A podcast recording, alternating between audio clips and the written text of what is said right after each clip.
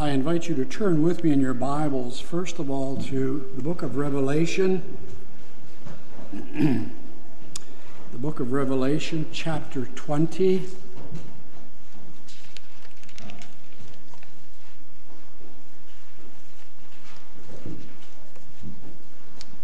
Revelation chapter 20, and I want to begin to read with verse 11 and read through to verse 8 of chapter 21.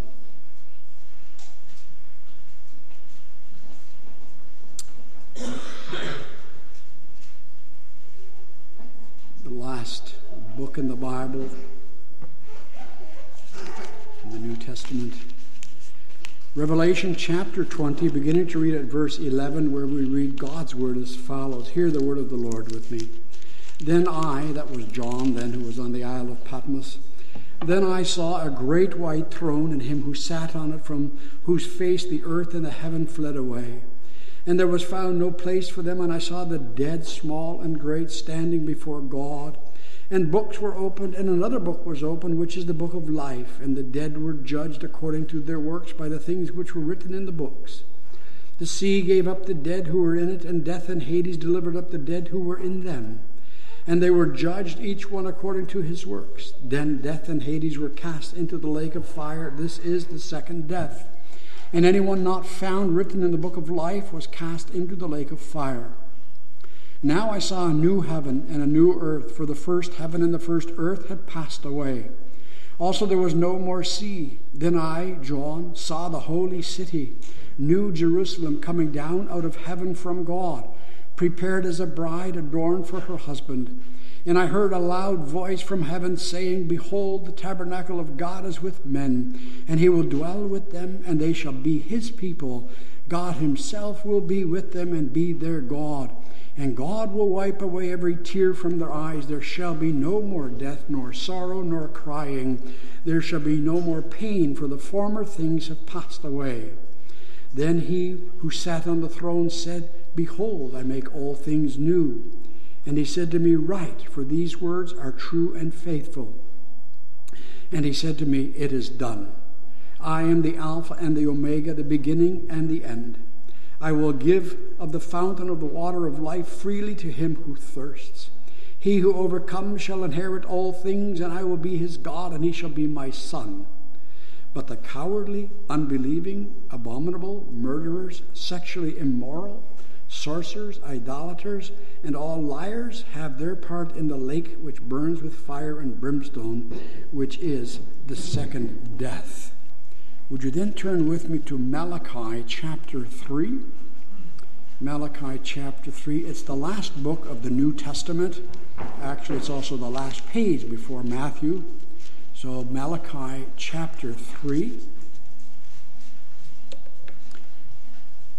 The words of our text are found there. Malachi chapter 3. It's the last chapter of the, well, second last chapter of the Old Testament. And we continue to hear the Word of God. Malachi chapter 3, beginning to read at verse 13.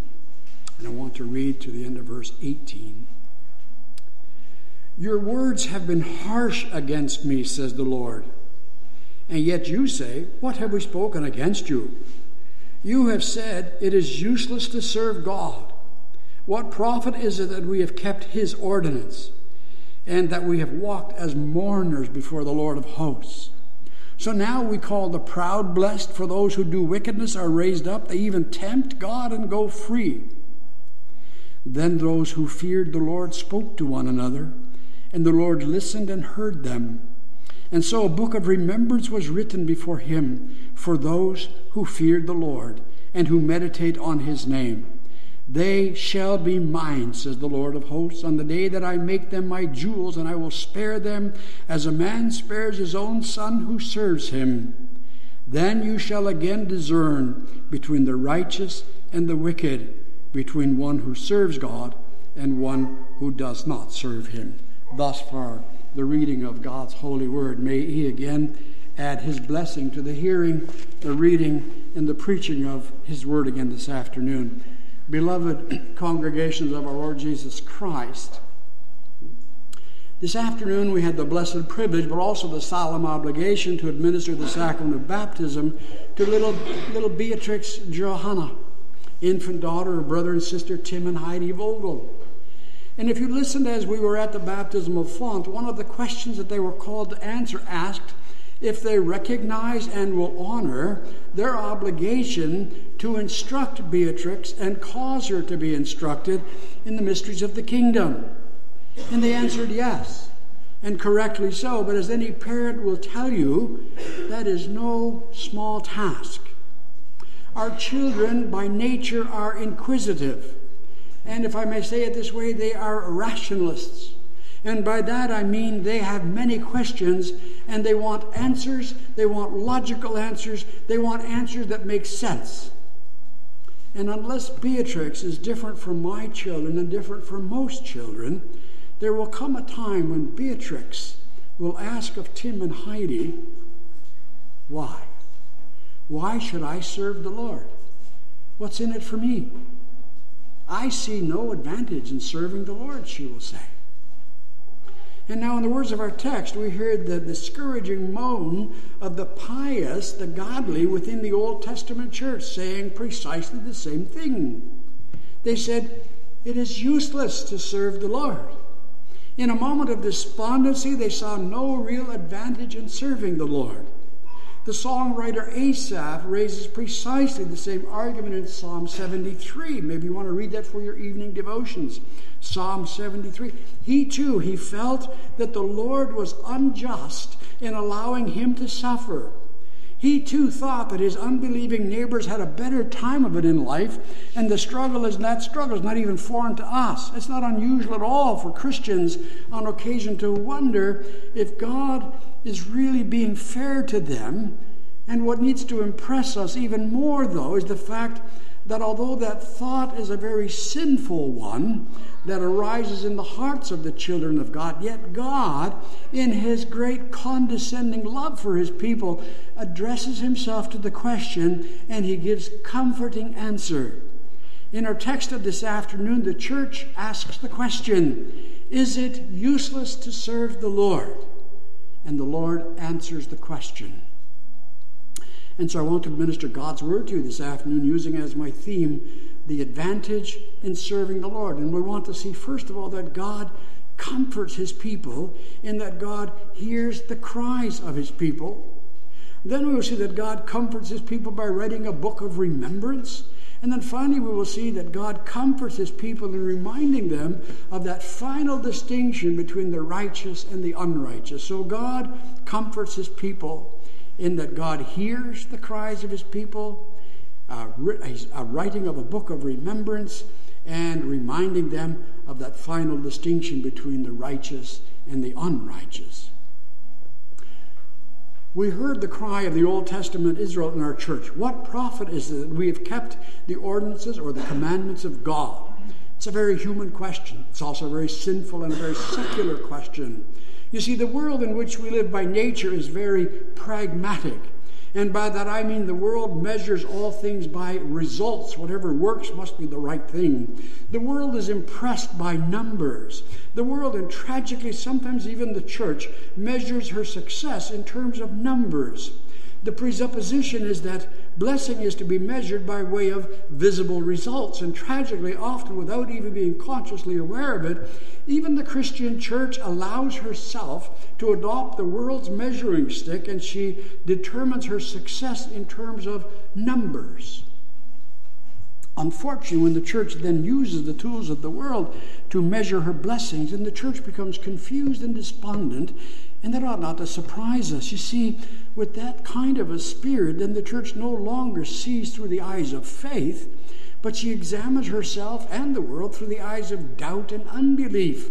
And then she looks around herself and she sees that many of the ungodly people, people who have refused to serve God, they obviously seem to fare very well in this world, while those who have meticulously honored and served the Lord, they are constantly confronted with disappointments and even hardship. The material blessings do not seem to be there in the same measure. The numbers certainly aren't there. And since there are no tangible fruits or visible results, The church then sees herself as being unsuccessful, a failure. And then, logically but sinfully, she begins to wonder what has it profited us that we have served the Lord? What good has it done us? Earlier in verse 17 of chapter 2 uh, of, of Malachi, God's people have accused God by saying, Everyone who does evil is good in the sight of the Lord, and he delights in them. Where is the God of justice? What does it profit us to serve him? Asaph came to the same conclusion in Psalm 73. I referred to it earlier. He, lament, he laments that the, the world seems to be prospering, but the unbelieving world seems to be prospering. They hate God, and yet they seem to be blessed by God, while he strives to serve the Lord, and yet he, he grovels here below. Life is hard for him, and it doesn't seem right to him, it doesn't seem fair to him. The people of God, as I said earlier, the questions of Israel are not unique to them or to their time. Those questions are still with us and among us today, and even though we may not say so publicly, most Christians struggle at one time or another with the same question. And the Lord knows the innermost recesses of our human fallen hearts. He looks at us yet today when our own hearts cry out despondently, It is of no advantage for me to serve the Lord. My unbelieving neighbors are doing so well. They're healthy and wealthy. They have not a worry in the world. And life for me as a Christian is often so very difficult. And now, to such sinful thoughts, the Lord will give answer to his people. But before we open the text, we need to fix the context a moment here, and we need to keep it in our minds, first of all, that it was God's people who were being addressed here. Oh, indeed, the worldling asks similar questions, but he does so, the worldling does so, to taunt and to ridicule. You have perhaps had those jeers, those jeers hurled at you by unbelieving neighbors when they confront you with their taunting, when they see you obviously hurting. When you are confronted, for instance, with a tragedy in your home, an unbelieving neighbor can be heard asking of you, Where is your God? What has all of your Christianity done for you lately? You claim to serve a God who loves you, but look, he just took your child away. Look how you grovel here below. You've heard those accusations, I have. You've heard those accusations from, from, from unbelieving neighbors. But the dialogue here in our, in, in our text was not between God and the world, it was between God and the church. These were God fearing, pious men and women. They took seriously their worship and their service for the Lord. They prayed every day that they might be found faithful to the word and to the will of the Lord. And it genuinely grieved them that they so often fell short of their required godliness they were consciously aware of their sin, and in true humility, they bowed before Him to confess their guilt. They were a pious, godly people. But, but, but the problem was, as they looked around, their sinful, fallen hearts caused them to doubt. And they began to ask, as we read in our text, what advantage does it have to serve the Lord and to walk what do they say? To walk as mourners in this world. Imagine that if you can. They saw themselves burdened because of their service to the Lord. They saw the world joyfully marching on, and they felt themselves to be as mourners. The proud, they said, the proud, the ungodly, they are being blessed they are raised up. They even tempt God. They were, as they were, God, they, they shook their fist at God, and they said, and, and yet they said, they not only disobey God, they challenge Him, and they defiantly say, "I dare you, God," and they go free. They do what they want. They come and they go as they please. They live as they want. They give in to whatever fad or desire comes along. Their conscience knows no restriction. They fear neither God nor the devil. They give no heed to the ordinances of God and they live their lives joyfully. While we as Christians, we are often burdened as we struggle to obey the will of the Lord. Where is the God of justice? That was the question being discussed there in Israel of old. Difficult questions indeed, congregation, questions of doubt that trouble the souls of God's people. What is the difference really between the pious and the ungodly? What's the difference between the world and the church? The one exerts himself to serve the Lord. He denies himself so much that the world has to offer for fear of offending his God. Well, the other one lives as he pleases, does what he wants, and his conscience bothers him not at all. The pious, those who shelter under the wings of the Almighty, they do not seem to be faring better than those who deny or even defy Him. So, what is the difference? Would it not be more advantageous for us to, to go with the flow? Would it not be easier, perhaps even better, to ignore God to reap the same benefits as the world? Have we really made the right decision in choosing to serve the Lord? That's the ultimate question here being asked, and that's the question that Beatrix will one day ask of her parents. How will Tim and Heidi, how will they answer her? People got the same question troubles every believer at certain times in their lives. And the question must be answered even by us here today. A failure to scripturally address this question will rob you of so much of your joy in the Lord. The question must be answered by each of us, and especially as parents. You will discover that as your children begin to mature and as you urge them to embrace the gospel promises given in their baptism, they will ask of you, why? Why? Why should I serve the Lord? What advantage does it have for me? I see no difference between those two kingdoms. In fact, it seems to me it seems to me that the world has a better time of it in this life. So tell me then, Dad, tell me, Mom, what advantage does it have for me to serve the Lord? How will you answer them? Tim and Heidi, how will you answer Beatrix? When she begins to wrestle and confront you with this question, how will you answer her? You'll need to be able to answer from Scripture and with conviction that it is only service in the Lord that will bring true and abiding blessedness. But you will also need to be able to tell her why that is so. Congregation, when we wrestle with such questions and when we fail to address them scripturally, then our service for the Lord will become burdensome.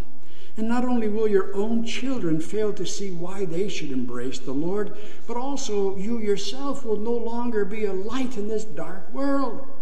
Then even your unbelieving neighbors will see only your downcast, burdensome life, and they will see nothing in you that would attract them also to serving the Lord. And finally, such doubts, when left to breed within our hearts, will be that slippery slope that leads to our own destruction. A man, a woman, or even a child who no longer experiences blessedness in serving the Lord, one who no longer knows of the advantage in serving the Lord, finally will become an instrument in the hands of Satan God, in His great love, knowing that such doubts are not foreign to His children, He addresses them and He gives answer here in our text. Listen to Him with me. We read, Then those who feared the Lord spoke to one another, and the Lord listened and heard them. So a book of remembrance was written before him for those who fear the Lord and meditate upon his name. And now we need to walk carefully for a few minutes and capture what the Spirit would say to the church here this afternoon. What we need to grasp here, first of all, is that you would be hearing me all wrong if you understood me to be saying that we are to serve the Lord for our advantage, first of all. No, our service in His name must be first of all for Him and for His glory. After all, that's why man was created. You've heard me say that many times.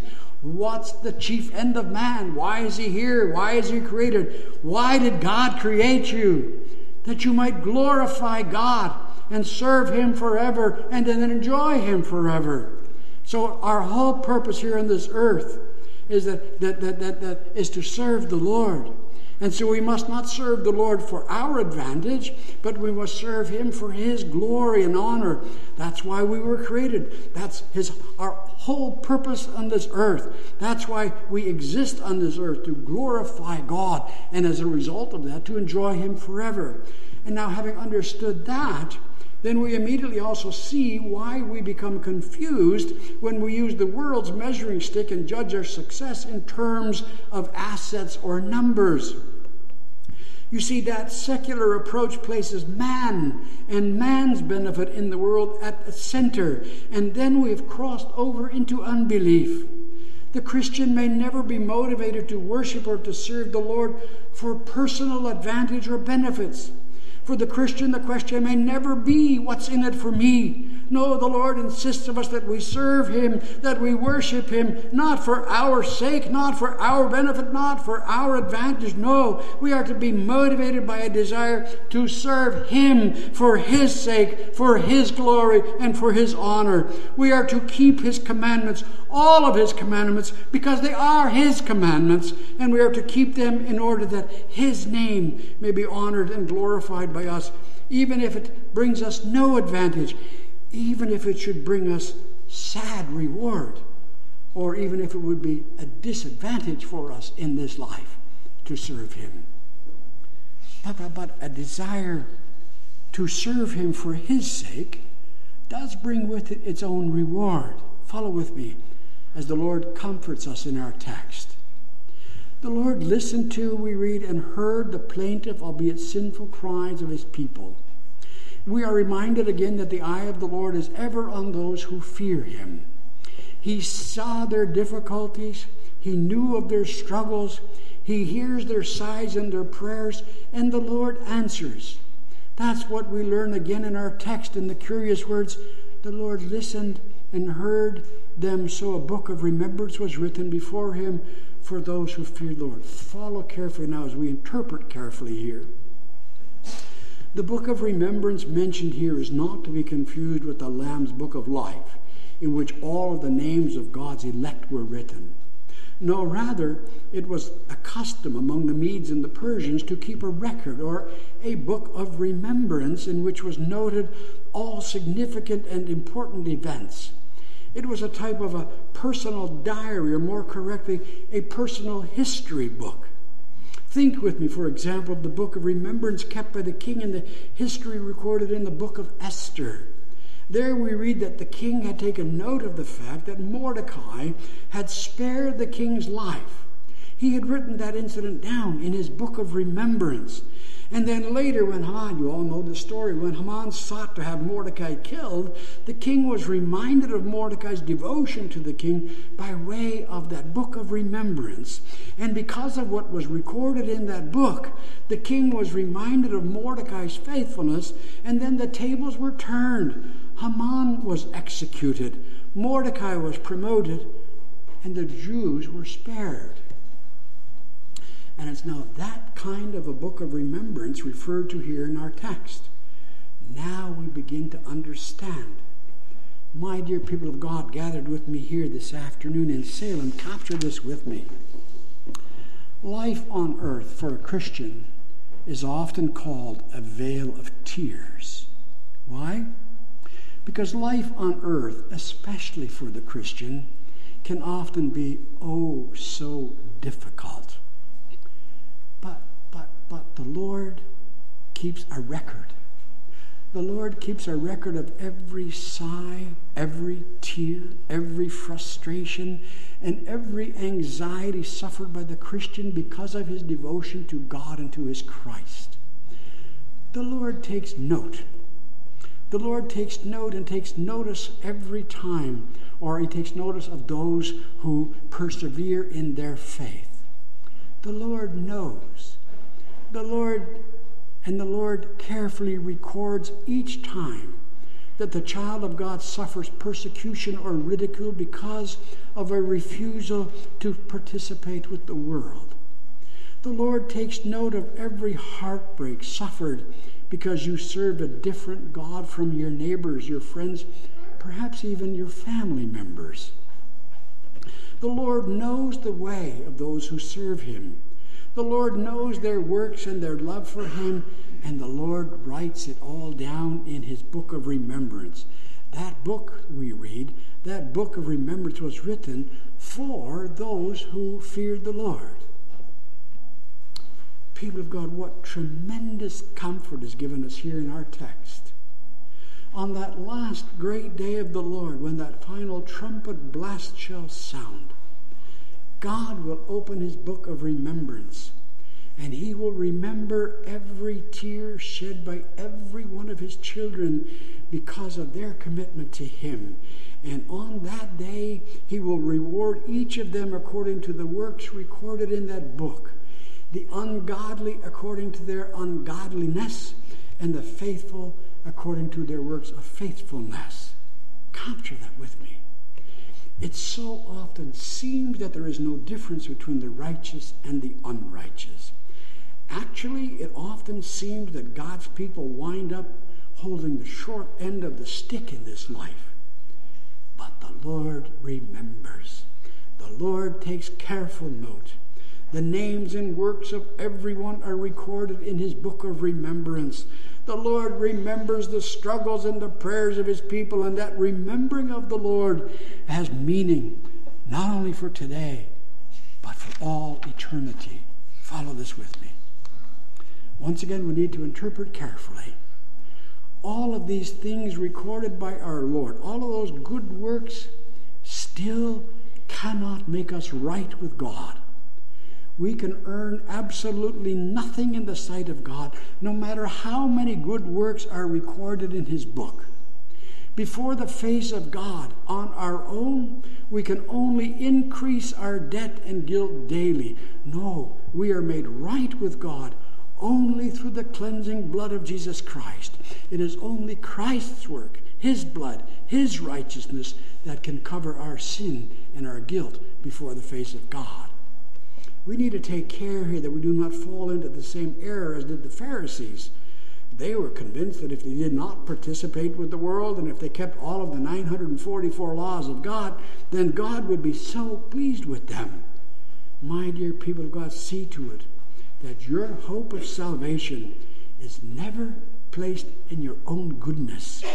That was the fatal error of the Pharisees who thanked God that he was better than that sinful publican. Understand well with me here. The text here is not asking, How are you made right with God? If that were the question, we would have to answer only through the atoning work of Christ on the cross. No, the question here was, the question here is, what is the advantage in serving the Lord? And then the answer, echoing the Word of God, is oh, so very much in every way. For the Lord hears, the Lord sees, the Lord remembers, and the Lord keeps track. He writes it all down in His book of remembrance. How do we measure that advantage in numbers and success?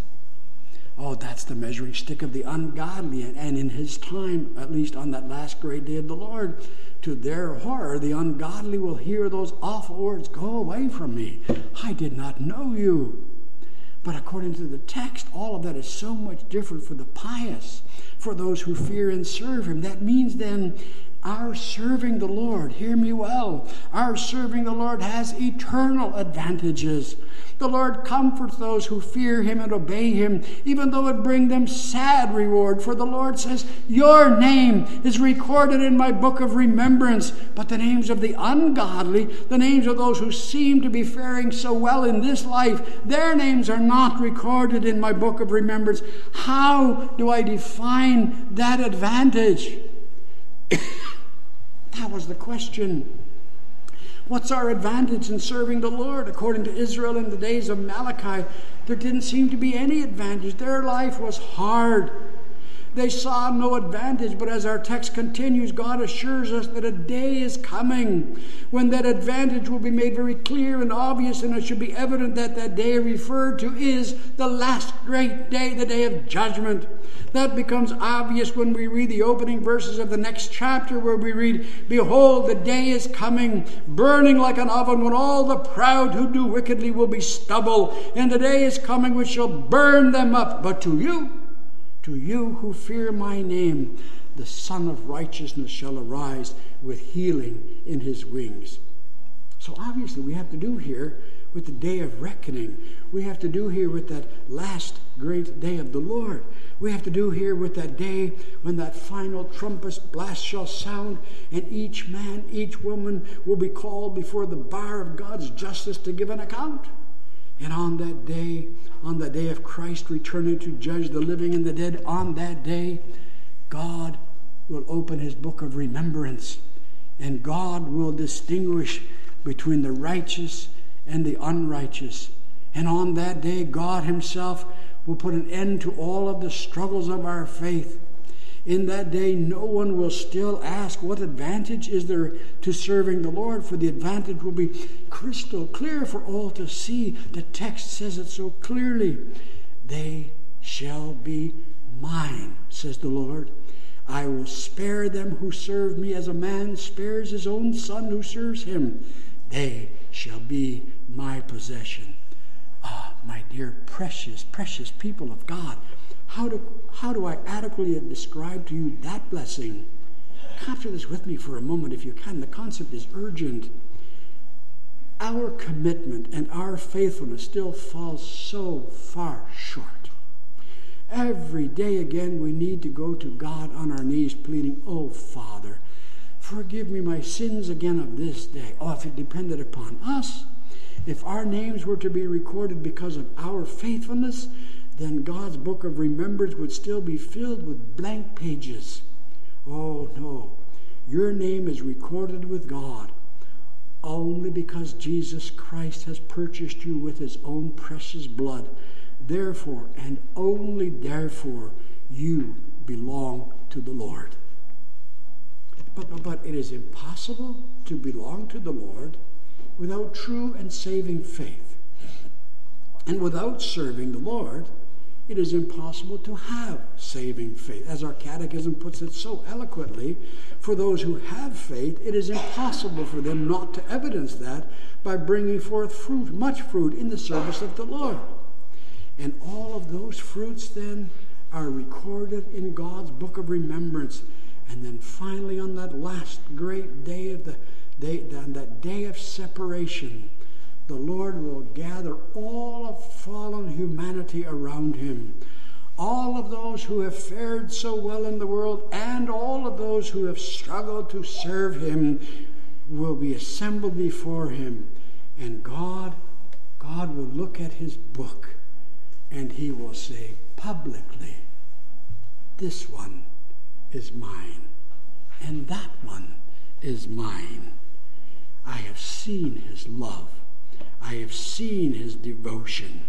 He has served me, and I will spare him as a father spares his son. That's it. That's it, congregation. On that day that the Lord is preparing, the Lord will acknowledge us as his children. Imagine that day with me if you can. There we will see all of humanity standing before the Lord. We will see all of those who suffered for righteousness' sake, and we will see them bruised and bleeding, and we will see all those who had it so good and comfortable in this life. We will see the Lord with his book of remembrance in his hand, and we will see and hear the Lord separating the wheat from the chaff, the sheep from the goats. To this one, go away, I did not know you, but to that one, Welcome home, my child. Go, thou good and faithful servant. Enter into my rest. And then it will be fully revealed not only the distinction between the world and the church, but also then will be known and seen the advantage of serving the Lord. Our text closes with the words, Then you shall discern between the righteous and the wicked, between one who serves God and one who does not. That is to say, in that day, you will see the advantage in serving the Lord. Then we will see that those who loved and served the Lord will inherit eternal life, and we will see that those who rejected Him will be cast into that sea of fire to be burned as chaff. People of God, do not let your heart be troubled when you see your unrighteous neighbor prospering. Do not let Satan rob you of your joy in the Lord when you find yourself suffering so much anxiety as a Christian. Do not let the apparent success and numbers of the world bring you into confusion. Remember that the world's gain is only apparent, it is temporary, it is transient. But your advantage in serving the Lord is real, it is abiding, and it is eternal. You, not they, but you are the Lord's possession, and He will embrace you in His everlasting arms. He will wipe every tear from your eyes, and He will welcome you home. Or as the text says, I will make them my jewels. So then, brother and sister Vogel, when little Beatrix grows and matures, and when then you, as parents, then urge her to serve the Lord with all of her heart, when she then asks you, Mom and Dad, why? Why should I serve the Lord? What is the advantage? You will be able to read to her from these beautiful words from God Himself. And parents, that is true for each of us. When our children begin to ponder the advantage of serving the Lord, you can remind them of God's promises already at the baptismal font and you can say to them, My child, my son, my daughter, the Lord has promised to be your God. He has promised that those who serve Him will have their works recorded in His book of remembrance, and their names will be recorded in the Lamb's book of life. He has promised to receive them as His children. He has promised to separate them from those who do not serve Him. Those who serve Him will be gathered with all of the sheaves into His heavenly barns of eternal glory. But those who do not will be gathered up to be burned in that lake of fire. See to it then, my child, say to your children, see to it then, my child, see to it that you strive to serve Him. In fact, see to it that you serve Him with great joy in thankfulness for all that He has already done for you in Christ. For this, the advantage of serving the Lord is divine and it is eternal. May it be so for each of us